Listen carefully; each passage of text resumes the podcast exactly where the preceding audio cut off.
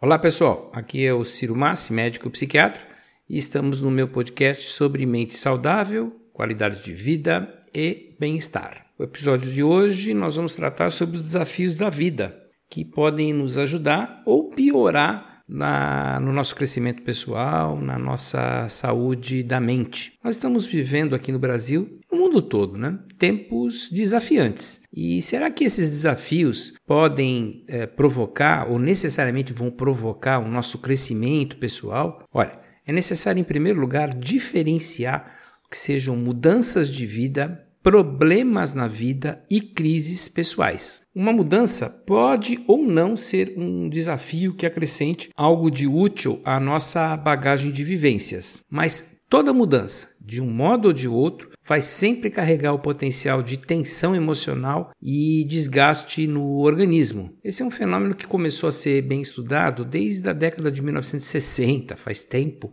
por dois cardiologistas que perceberam que muitas pessoas que sofreram várias mudanças na sua vida uh, tinham mais facilidade de adoecer. No início foram listados vários tipos de evento e as pessoas foram entrevistadas para ver se tinham passado por muitas mudanças na vida. E o que se percebeu é que quanto maior o volume de mudanças que a pessoa enfrenta num determinado período de tempo, maior a facilidade de adoecer. E olha só, essas, essas mudanças, essas experiências não são necessariamente ruins. Se a pessoa tiver várias mudanças boas, excelentes, junto com outras mudanças ruins, a somatória de muita mudança é, é que vai provocar essa doença. Isso porque as mudanças, de maneira geral, elas devem ser, sempre que possíveis, distribuídas no tempo. Para quê?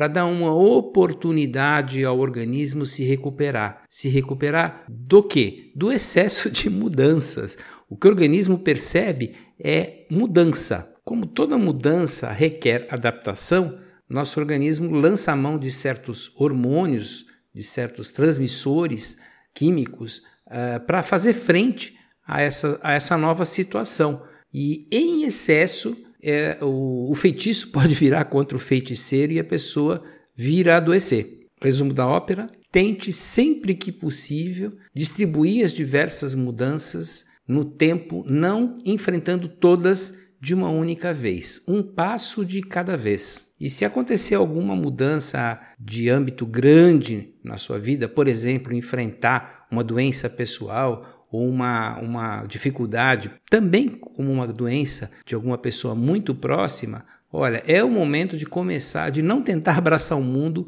com as mãos, é o momento de começar a distribuir a, as mudanças, as, as, tudo que vai ter que ser feito em matéria de mudança num intervalo de tempo. Não fazer tudo de uma única vez. Bom, então, além de não tentar resolver tudo de uma única vez, distribuir as diversas mudanças no tempo.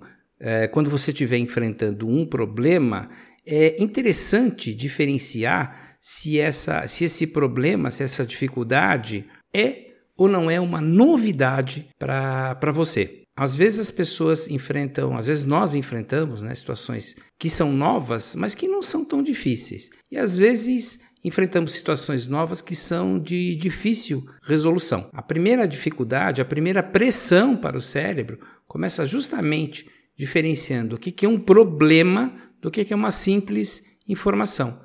E isso não, nem sempre é fácil, porque nós vivemos uma sobrecarga enorme de, de informações. A, a poluição sensorial, a, o, o, volume enorme de informações que vai chegando para o seu cérebro é uma sobrecarga e o seu organismo vai tomar medidas de, de proteção, como se fosse um disjuntor mesmo. Começa a desligar na casa para evitar uma sobrecarga total, para evitar que a casa pegue fogo. Então, especialmente em momentos de, de dificuldade, que a gente está enfrentando problemas sérios, o nosso cérebro uh, torna, nos deixa uh, indiferentes a um grande número de estímulos. Nós vivemos numa época de, de sobrecarga mesmo. O pessoal de propaganda e marketing sabe muito bem disso e nos expõe muitas vezes, diversas vezes, a um estímulo novo para que a pessoa simplesmente perceba sua existência. As primeiras exposições de qualquer coisa nova, é, em geral, são simplesmente ignoradas. Por outro lado, quando uma informação é considerada um problema, há uma necessidade de se tomar uma decisão.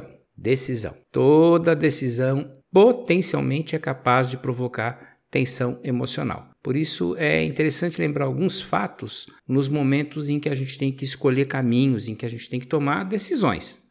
Quando uma pessoa decide fazer isso ou aquilo, necessariamente está deixando de fazer uma infinidade de outras coisas que também poderia estar escolhendo. Em outras palavras, pode acontecer e é muito frequente que aconteça um sentimento de culpa. Por quê? Toda e qualquer decisão implica em deixar outras coisas de lado, ou seja, vai acontecer perda. E ainda legal, nos momentos de enfrentamento de problemas, lembrar que toda decisão tem que ter uma harmonia, ela exige uma harmonia entre os objetivos a serem alcançados, os meios necessários para alcançar esses objetivos e o tempo adequado para atingir os objetivos. São três fatores, portanto, e é muito comum que a pessoa possua apenas dois desses fatores favoráveis e acabe esquecendo, ou melhor, ignorando, deixando de lado um terceiro fator. É bem interessante a gente ficar atento a, esse, a esses três fatores: o objetivo que se quer alcançar, o meio necessário